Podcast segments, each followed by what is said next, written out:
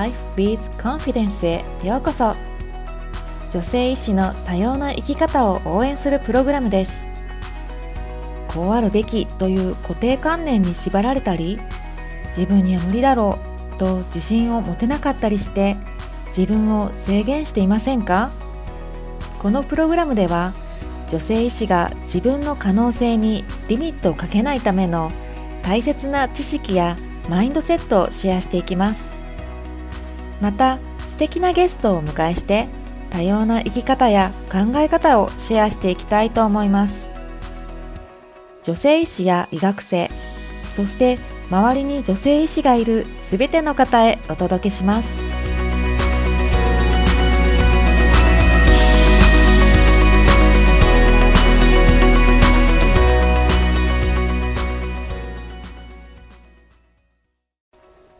Joy of Life with Confidence へようこそ。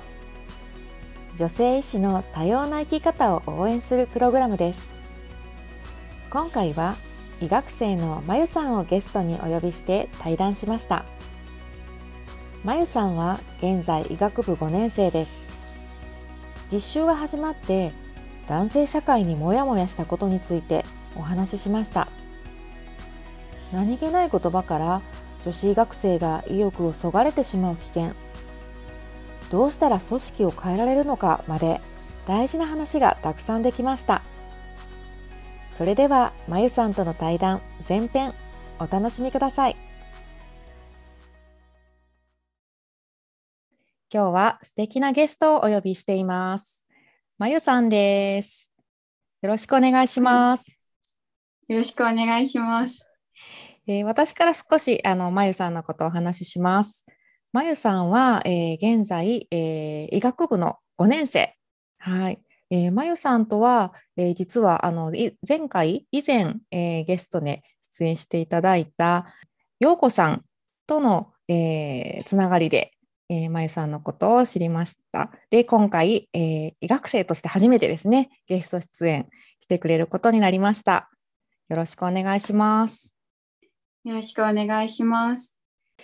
では、えー、早速ですけれども、えー、まゆさんの自己紹介をよろしくお願いします。まずは、えー、ちょっと遡りますけれども、子供時代、どんな女の子だったかっていうところから教えてください。子供時代はもうとにかく活発な女の子だったって母から聞いていて、えー、本当に何にでも興味を示したりとかもう誰にでもヤンキーとかにも絡まれる感じのなんか普通になんだろうコミュニケーションの幅の広いというかすごい活発な女の子だったみたいです。でもそこからちょっとあの内気な時期もあって小学生に入ってから、うん、内気な時期もあってでちょっとあんまり今みたいにうまく笑えない時とかもあったんですけどなんか中学校の時にミュージカルをやったのがきっかけでなんかよく表情を作ったりとかなんか素直に生きれるようになって 今に至りますね。えー、すごい。ミュージカルえ今はミュージカルやってるんですか？今はダンスだけやってて。ダンス。あかっこいい、はい、歌とかを演技はしてないです。すごい。素敵ですね。では、えー、医学部に入った理由を教えてください。はい。兄が最初医学部を目指してて、中学校の時にオープンキャンパスとかで一緒についてって、でそこになんかこうホルマリン漬けのもの見たりとか なんかいろいろ講義を聞いてあ医学って面白いみたいな自分の体の中でこんなことが起きてるんだっていうのが一番のきっかけでで高校生になって高校生になった時にもともとアトピー性皮膚炎がすごかったとても重症というか軽症だったんですね最初は。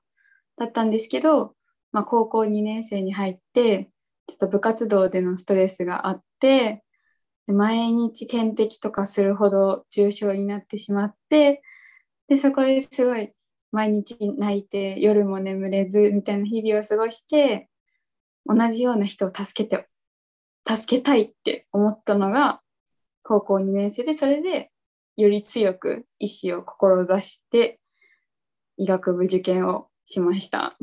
あそうだったんですね。はい自分の体験結構辛かったですよね。ただでさえ結構こう見た目とかねこうすごく気になるし、勉強も大変でストレスが。かかる時期に。ああ、そうだったんですね。ありがとうございます。えーと、では、まあ、医学部に入ってからとか、えー今興味があることなど教えてください。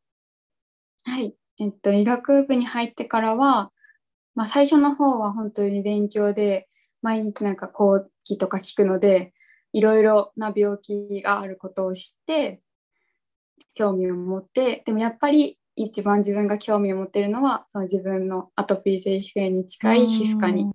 今はすごく興味を持っています。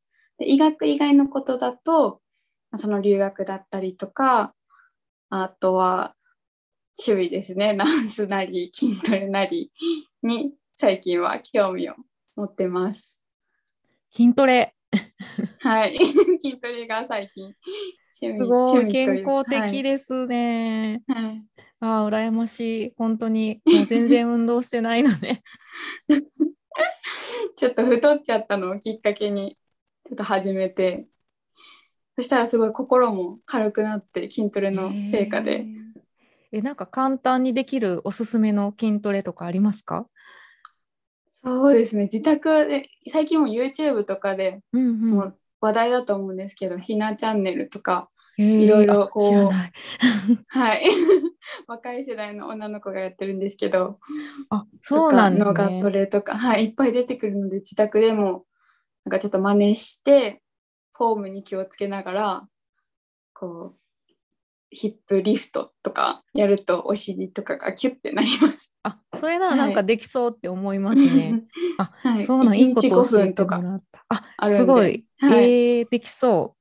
あの、皮膚科にね、興味があるはって、すごい素晴らしいなと思って、やっぱり自分のね、体験も活かせるし、そう、やっぱり患者さんの気持ちとかもね、すごくわかるし、そういうきっと情熱があることと、で、こう学びたいっていう興味、うん医学へのはい。興味がなんか一致してるって、あすごいなと思いました。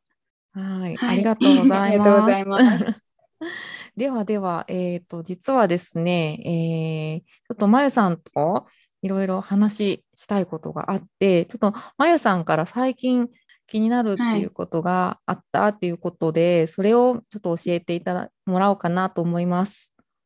はい。はい。えっと、まず2つあるんですけど、はい。まず1つ目について話していきます。で、1つ目は、私は実習に入って、うんまあ、男性医師の社会っていうのがすごい根強いく根強くついてるなっていうのを、うんまあ、実習を通して感じたんですね。うんうんで全然女性医師が多い産科だったり、まあ、他も皮膚科だったりも半々ぐらいでなんか放射線とかは全然そういうのはないんですけど、まあ、やっぱり科によっては男性しかいなくてもうバリバリ働いてでなんだろうそうその海外とかでも今話題になってるんですけどその外科とかで男性社会がこう根付いてる上で女性へのセクハラやが問題視されてるっていうのが、まあ、海外でもあるらしくてでそれがやっぱり日本ではあんまり重要視されてないっていうのがすごい最近気になっていまいまして。ちょっと具体的はい。にど、どんなことがあったとか、どんなこと言われたとか、こう、言える範囲で ちょっと教えてもらっていいですか？はい、そうですね。外科とかだと私なんか女性医学女子医学生でも外科になりたいとか思う人がいるんですけど、うん。でもやっぱりこの診療科を選ぶ上で実際若い世代から、まあ、そのおじいちゃん世代、まあ、方まで幅広くの方にその女性は出産だったりこう育児だったりイベントが生理的なイベントが多いから診療科を選ばないと大変だよねみたいなその言葉をかけられたことがあったんですね私自身。うんでもそれってなんか実際投げ慰慰めというかなんか励ましの言葉ではなくて、うんうん。なんだろう。ちょっと自分は男性だからいろいろ診療科選べるけどあなたは女性っていうそのマイナスの面を持ってるからみたいな感じで私には聞こえてそれが、まあ、より一層そういうバリバリ働きたいっていうこの気持ちをこう低減させてるんじゃないかなって思いました。なんか私もこれは噂でしか聞いたことがないんですけど、うんまあ、女医そのやっぱりこう男性医師の方だと看護師さんだったりこう事務の方だったりと付き合って結婚されてなんか家事とかをやってもらうのがいいとかなんか医者と結婚するならなんかマイナー化の医者だろうみたいな感じでもうメジャーマイナーでもなんかマイナーは暇みたいな感じでこうなんだろう洗脳されてるというか私は直接言われてはないんですけど噂で聞きました。はあそうか。つまりそれは えっ、とはいマイナー化の女医さんが奥さんだったら、はいえーちょっと仕事をセーブしてくれるだろうっていうこと？あそうですそうそですれはそれでなんか失礼な話だと思うそうです そうなのね。そうなんですよ。そういう現状がいまだにあるっていうのが。うん、で、えー、と自分は普通に、あのえー家のことはせずに働くので、はい。えー奥さんが家のはことをしてくれ。るはず。例えばはい奥さんがメジャーのか内科とか外科とかだったらはい忙しいから、えー家事育児をしてくれないから、うん。えーそれは困るとそういうことを暗に言ってるってこと、そうですね。ちょっとねもう私も今聞いただけでもなんかすでにそのショックで ま あそうなんですね。全然いまだにいっぱいいるし、その先生たちも、まあでもその先生たちは40代ぐらいなんですけど、あそうなんだ40代。はいはいそれあまゆさんはちょっとおかしいって思う思ったと思うんですけど例えばはい他の、えー医学生のはい。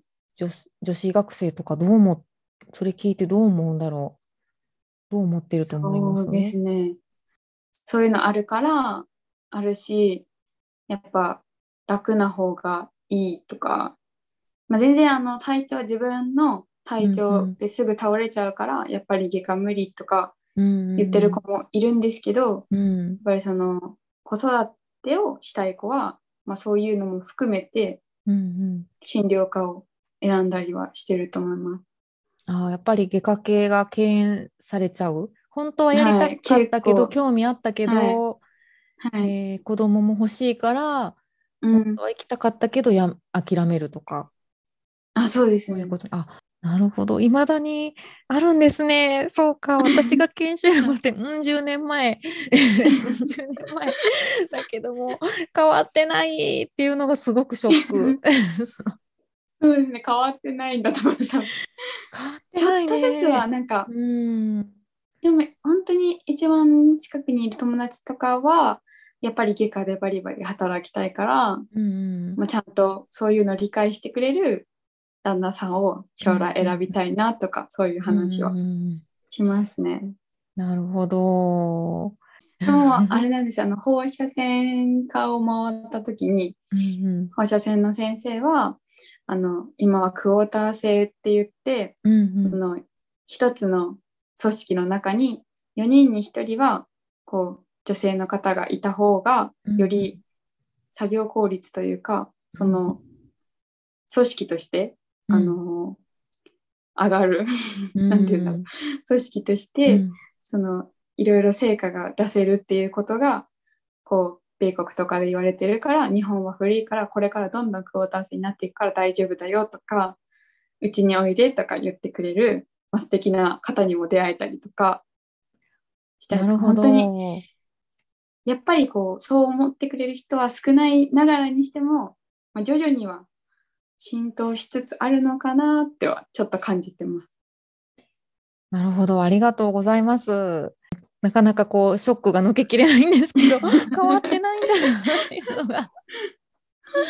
そうなんですよね。これ、はいあの言ってる方は多分あんまり悪気がなくって、え当然そうでしょっていう自分のもう固定観念、えー当然そうでしょっていう感じで話してると思うんですけど、これ言われた方の意欲をどれだけこう潰してるかっていうことをそうなんですね全く自覚がないと思うんですよ。うん。言われた方がどれだけこう落ち込むか ねとかはい意欲をねそがれるかっていうのでいやこれはでもまゆさんは多分気づいてるような気がするんですけどこれちょっとはい。自衛しとかないとダメかなと思うんで、それ信じないように。いやっぱりそうなんだってやっぱりはい。そうなったらやっぱり無理なんだなとかね、うん。女性は不利なんだなとか、もうそういはうふうにこう、ね、呪いをかけられちゃう、はい。うんので。実際いると思います、本当に。うんそうなんです自分で自分のこうに呪いをかけてこう制限してしまうのではい。本当に気をつけないといけないなと、うんこれは私も多分若い頃はきっとそうだったと思うんですけどそのまま多分信じちゃったと思うんですよね。まゆさんとしてはこういうふうにはい。言われたらどういうふうにこう自分の中で考えようとか対策ありますか、そうですね。うんと、自分の思うように生きるのが自分の人生なので、人にとやかく言われても、それが真実だと思わずに、いろんな人に意見を聞いて、自分が生きる道を探すのが、一番こう、芯を貫く方法なのかなと、私は思っています。素晴らしい すごいみんなまゆさんみたいに考えられたらいいなと思いますね。本当に。いや本当同感で。だってそれ言ってる人ははい。そのあなたの人生に責任取ってくれるわけじゃないですよね。そのそう人がですね。そうそう意欲を思いっきり削いどいて言ってると思うんですよ。悪気なく、本当全く、あの責任取る気はなくてこれだけ気持ちを落として意欲をはい。落としといて、その責任は絶対取ってくれないんですよ。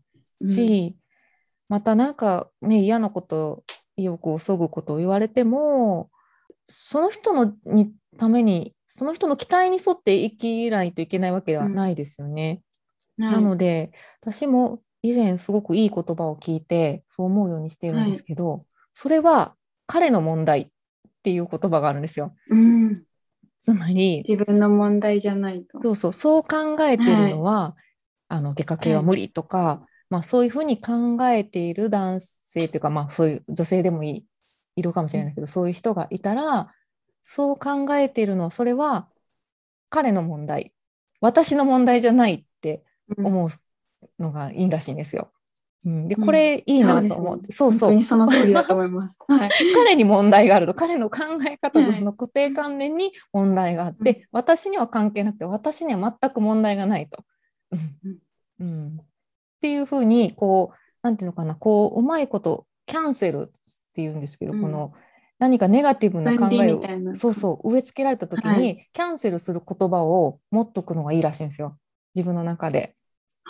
で確かにそうしたら分別できますもんね。これは自分の問題、そうそうこれはそう。相手の問題。うんそうなんまあ確かに自分がちょっと失敗をしてね至らないことがあってそれにフはいィードバックを受けたら、あそれは自分の問題だから直そうって思うけど、うんこれ全然自分関係ないんですよね。ねそのね。女性児があの、ね、将来、ね、子育てするかもしれないからって、とかそれはどっちかというと、ね、そういう環境が整ってない方が問題だしそういう考え方をしてる方が問題なので、もうそう言われた瞬間にあこれは私の問題じゃない彼の考え方の問題って彼の問題って彼女の問題っていうふうにはい。こうキャンセルするっていうもう癖をつけとくといいなと思います。そうですよ。それ皆さんにマリさんの考えを、はい、ぜひ取り入れていただきたいと思ってます。ぜひぜひおすすめです。はいあとあの放射線科の先生の話はすごくいいですね。嬉しかったですね。うん。私も最近、ここ最近で本当に教授レベルの年代の方でそんなことを言ってる先生が全然見たことなかったので、うんうんすごいこの先生についていきたいなって思ったんですけど、ね 自分の興味のある分野はやっぱり皮膚科なのでちょっとそこは 別の話で置いといてみたいな感じでいやーでもちょっと迷った時期もありましたでも。うんうん、確かについていきたいって思いますよね。はいこの人の下でだったら。うん、あのもうすごくもっともな件で、まあ、クォーター制もそうだしやっぱり3割は女性がいた方がいいっていうのは、うん、あの言われてますね。さ最低でも。で、まあ、クォーター制ってことはまあ4分の1だから、まあ、ほはい、3割もうちょっと、えー上ですかね。最低。そうですね。うん。はい。うん。でやっぱり違う考え方をする人がいた方が組織が活性化して成長するっていうのがもう、あの実証されてるらしいんですよね。そのことを多はい。分放射線科の先生あもおっし。ゃってたと思うんですけども、でそういう均一なあの単一な人たちが集まった組織っていうのはもうどんどんもう衰退していく 一方で、まあ、一般の企業とかの社会、あのではやっぱり違う考え方をした人とかうん。マイノリティとかがある一定数うん。入ってる方が、えー成長するその企業とか、まあ、組織が成長するっていうことが、あの分かってるらしいんですよね。働き方を良くしようとかこう効率的にしようって、そうなんか考え方がこう生まれにくくなっちゃいますよね。みんな同じで、同じ働き方しなきゃいけないってこうあのど同族意識というのがねなので、うん。この規則を守って、えー今のままで、えーいかなければいけないっていうふうにどうしてもこうなりがちになるのでやっそこに違う考え方を入れるとか、違う人を入れるっていうのがすごく大事。なんかちょうど変わり目な感じもしますよね。なんか今の時代が。そうなんですよね。はい女性女子学生も増えてきて、研修医の方とかでもやっぱり多いし、女性も多いし、なんかこういっぱいいろんな多様な方が今混在しそうなところなのかなって思ってます。なるほど。今チャンスですね。はい。うん、私の研修の時とかはまだやっぱり少なかったと思うんですよ。今もう半々ぐらいかな。そうですね。大学によっては。はい、大学によっては。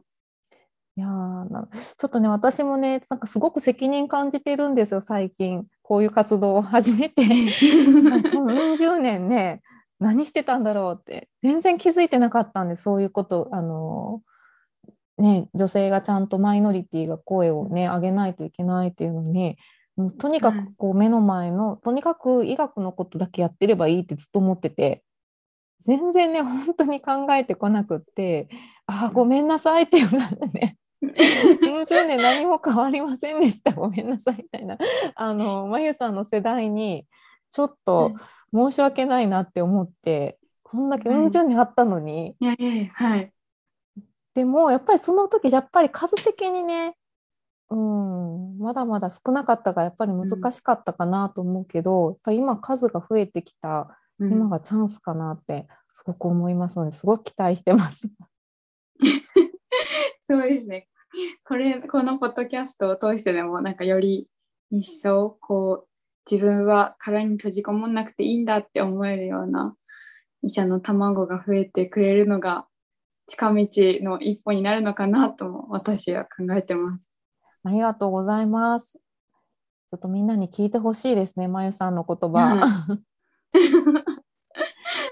あの3割っていうのを思い出したけどね、もう一つ理由があって、で例えばはい。まあ10人いる中で、えー例えばですけど、まあ、男性ばっかりだったとするとうん。組織の中ででその中に1人女性が混じったらどうなると思います？10人の中に1人ですか？一人だけ女性。そしたら、その1人だけの女性が男性の中に埋もれてって、うんだろうな、その男性の方に引っ張られて、そっち側に引き込まれていっちゃうじゃないかなって思います。うんうんうんそうですよね。一人で意見を上げ続けることは苦しくなってし絶まう対無理でし、すよね。無理です。そう1対9だか はらい。違和感を持ったとしてもやっぱり言えないし、あとやっぱりね、周りもこうちょっとあの特別扱いみたいな、うん。まあ、え女の子一人みたいなんで、うん。女の子扱いすると一人前扱いしなかったりとかあの特別扱いされたりとかしてうん。で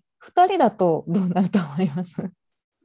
あの戦わされるらしいんですよ。比べられるの。女子が2人しかいないから比較されてこの子の方が可愛いとか、はい。うん、えー。自分はこっちのこんな風だけど。そうそうそう。らしいんですよ。そういう、うんまあ風になりがちっていうそうそう一般の企業とか組織の話なんですけど、で2人だとそう対立させられるんですよ。あらしい怖いと思う。ーでもきょ興味深いです。すごくそうそうそう。なんか兄弟とかでもそうじゃないですか。結構。割と比べられたりとか。そうそうそう。周りあの本人たちはそんなつもりはないのに周りはい。が自然とこう対立させるんですよね、うん。2人だと。はい。で3人いて初めて一人一人がその人個人として認められるって。ええ面白いですね。面白いだからですね3人っていう。そうそうやっぱりだから3人はいるし、はい。3割は必要っていう。面白い。興味深いです。今一人で頑張ってる人とか、二人で頑張ってる人には、そういうはい罠にこうはまらないでほしいなと思って、うん、そう。でできれば3人まではい。増えるまで頑張って、頑張ってほしいと。なんかうん。組織としてなんか下がおかしいこれこう無駄なことなんじゃないかって思っているうんうん。こう組織があってもなんかやっぱり言えずに言えず言えずにいるっていうこの上下のこの関係の強さもあすごい私も最近それもなんか問題ネックになってるんじゃないかなってーそれはどこではいました？どういうふうに、それはなんかあのー実習でうん。まあ、ちょっと行ってもその実習先に行っても、まあ、実際ビデオを見て先生たちの講義を聞いて、まあ、ちょっと見学するみたいな感じだったんですけど、それは大学病院でもできることなので別にそこに行かなくてもできることなのにうんうん。その行って見たりとかするのに対してその若めの先生があれいるかな？みたいな。うんうん。実際大学病院に住むからなんかもっと違うものを見せたいだったりとか思ってるみたいなことをおっしゃっていてうんでもやっぱりそれは上の先生が決めてるから言えないんだみたいな感じの話をされていあてーうん。やっぱりこう言えないからやっぱりどんどん変わっていかなくてどんどんみんながそれであもうその時に思っても何十年も経ったら忘れるじゃないですか。うんうんうんだからもういいやってなっててだんだんこうこれそれが定着化してってずっと変わらないままのだろうカリキュラムというかその流れなるほどが出来上がってしまうのも原因なのか原因というかなんか上下関係の強さも。これはね、すごい、私でちょっと大学病院で働いたことがないので、じはい本真の意味でちょっと実感はしてないけども、すごはいいやっぱヒエラルキーはありますね。うん、組織のヒエラルキー。すごいですよね。うん 看護師さんもヒエラルキーも結構すごい。うん、うん、はい。し 医者は医者であの医局のヒエラルキーとかも鋭い意見ですね、それは。ヒエラルキーがこう強すぎて、はい。組織が新しいことにチャレンジできない、変わらないはいっていうことですね。うん、医学生の目はやっぱりすいいですね、鋭いですね。なんか中にね、入っちゃったらね、はいなかなかこう気づかなかったりすることをこうズバッと指摘うんしてくれるから、いや、ありがたい。そうですね。どうやったら変われるのかな？どうすればいいと思いますか？やっぱりなんか上がこう何でも聞き入れるよみたいな感じの科がすごくうんうん。やっぱりいろいろ成長できてるうんうんうん。科だと私は今まで見て感じててやっぱ上がこう一番トップうんうん。とか、まあ、そのちょっと2個下ぐらいとかでもいいと思うんですけど、が変わらないとやっぱりこう若い世代も変わるのは難しいのかなと思いますね。そうなんですよ、ね、難しいんですよね、それが。あこれちょっとリーダーシップの話になってあのそうなんですよ。大体リーダーって今までこう結構完璧な人で、はい、えー、キャリアを順調に進んできてでできない人と気持ちとか、はい、挫折した人の気持ちは分からないような、うん、まあ、そういう、うん、もうずっと成功を積み重ねてきた人がこうリーダーになったりする傾向があるのではい、でやっぱりそういう人がリーダーだとやっぱりこう自分みたいにこう成功してきたっていう人以外の気持ちがを汲み取ろうとかね分かろうっていうふうに、うん、なかなかこうならないかもしれないなと思っていて、うん、で最近あのリーダーシップってこう実は強権的なこう、ね、あの強いリーダーシップっていうのではなくてサーバントリーダーシップっていうのがねあの、はい、もっとこうみんなをこうまとめるような勇気づけてこうメンバーをこうエンパワーメントってメンバーをこう励ますようなリーダーシップが、うん、あの注目されてるんですよね。そうそう。それでそうなるとやっぱりこうちょっと辛い思いをしたことがあるとか挫折したことがあるとか、うん、実はこうマイノリティで昔はすごくあの辛い経験をしたとか、差別を受けたことがあるとか、うん、まあ、そういう人の方が実はリーダーに向いているんじゃないかっていう話あの説があるんですね。うん、うん、でそれ聞いて確かにその通りだと思う。そうなんですよ。うん、なんかこう単純に考えるといやなんかやっぱり優秀な人がなるべきなんじゃないのとかね、あの、はい、とにかくその業界でトップの成績の人がなるべきじゃないかって思っちゃうけど、はい、そうじゃないよっていうことなんですよね。うん、そうなったらやっぱり、うん、もっと女性に上に立ってほしいなって思いません、思います。ね、そしてなんかこう女性の中でもやっぱりなんかでもいるんですよ。こうこんなことも知らないのみたいな感じで言ってくる先生もいて女性の方でもなんか見てた？とか言われたりとかして すいすいませんみたいになるんですけど。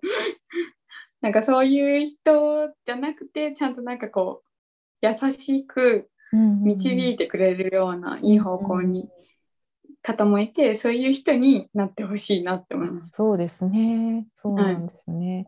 はい、関連あるかわからないですけど今だと、まだこうスーパーウーマンみたいなもう何でも完璧にできますとか、まあ、そんじょそこらの男性よりも頭一つ抜けてこうできてるの特別優秀な女性しかちょっと認められないとか、はい、そういうトップなんかリーダーになれない管理職になれないっていう、うん、そういう状況なのかなと思ってて、はい。うん、個人的にはもっと普通の人が増えてほしいの、うん、あ普通の人で、ね、あこんな普通の人でなんかちょっと抜けてるところもあるけどあの そういう人が上司にねもうなれるんだみたいな。だって、うん、そんなに普通のそんなにそこまで優秀じゃない、えー、男性の上司とかいくらでもいますよ、はい、世の中には。そうですね。失礼な言い方かもしれないけど。でも女性は本当スそうスーパーウーマンじゃないとなれないっていう、はい。はい、そこがなんか、私はもうあんな人にはなれない。無理みたいにねこう思わせてしまうので、私はなんかもっと普通の本当に普通の、はい、あの女性がもっと上に行ってくれたらいいなってこう思ったりしてます。はい、ありがとうございます。すごい深い話になった。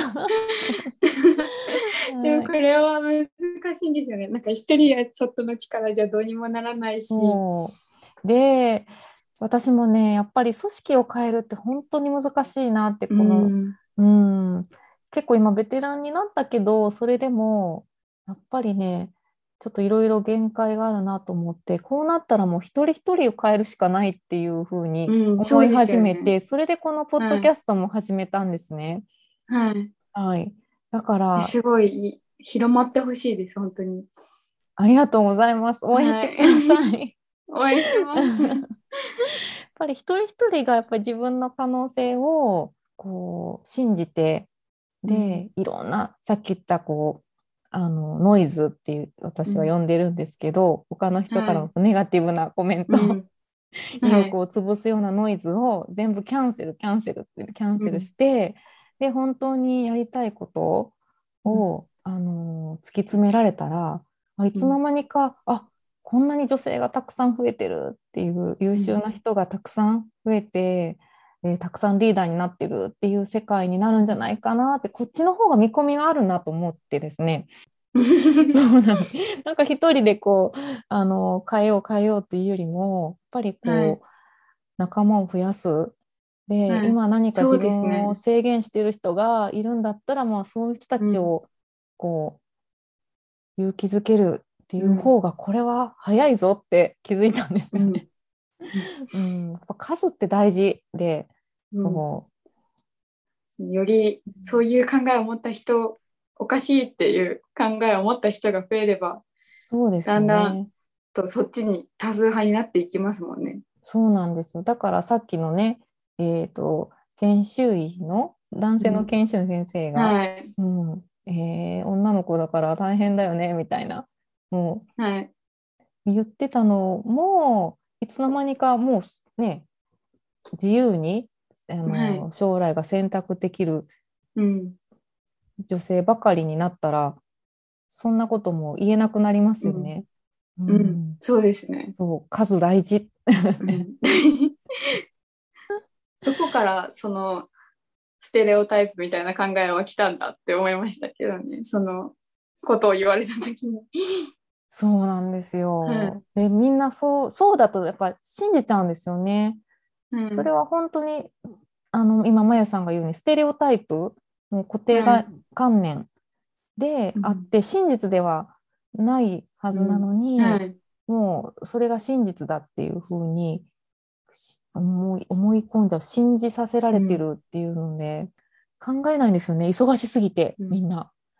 そう。そうですよね。そこに考えれないですもんね。そう。だからやっぱりこう忙しすぎるのもなんかこう考えなくさ人を考えなくさせる罠なんじゃないかぐらい最近何 でもこうあの陰謀説みたいな。すごい大事ですよね。そうそうそう。今。重要視されてますもんね。そうそう忙し 忙しくすることで考えなくさせられてるんじゃないかぐらいに思っちゃいます。ので、みんな大事なので考えてくださいねって思います、うんうん、そうですね。ぜひ考えてほしいです。ありがとうございました。まゆさんとの対談前編いかがでしたか？私は話していてとても楽しかったです。まゆさんのすごいところは、もやもやをちゃんと言語化して問題提起できるところだと思います。そして仕方ないで終わらさない。問題を周りと共有することが大事というのも分かっている。まゆさんのような医学生や女性医師がたくさん増えてきたら、世界が変えられるんじゃないかと期待しています。次回はまゆさんとの対談後編をお届けします。お楽しみに。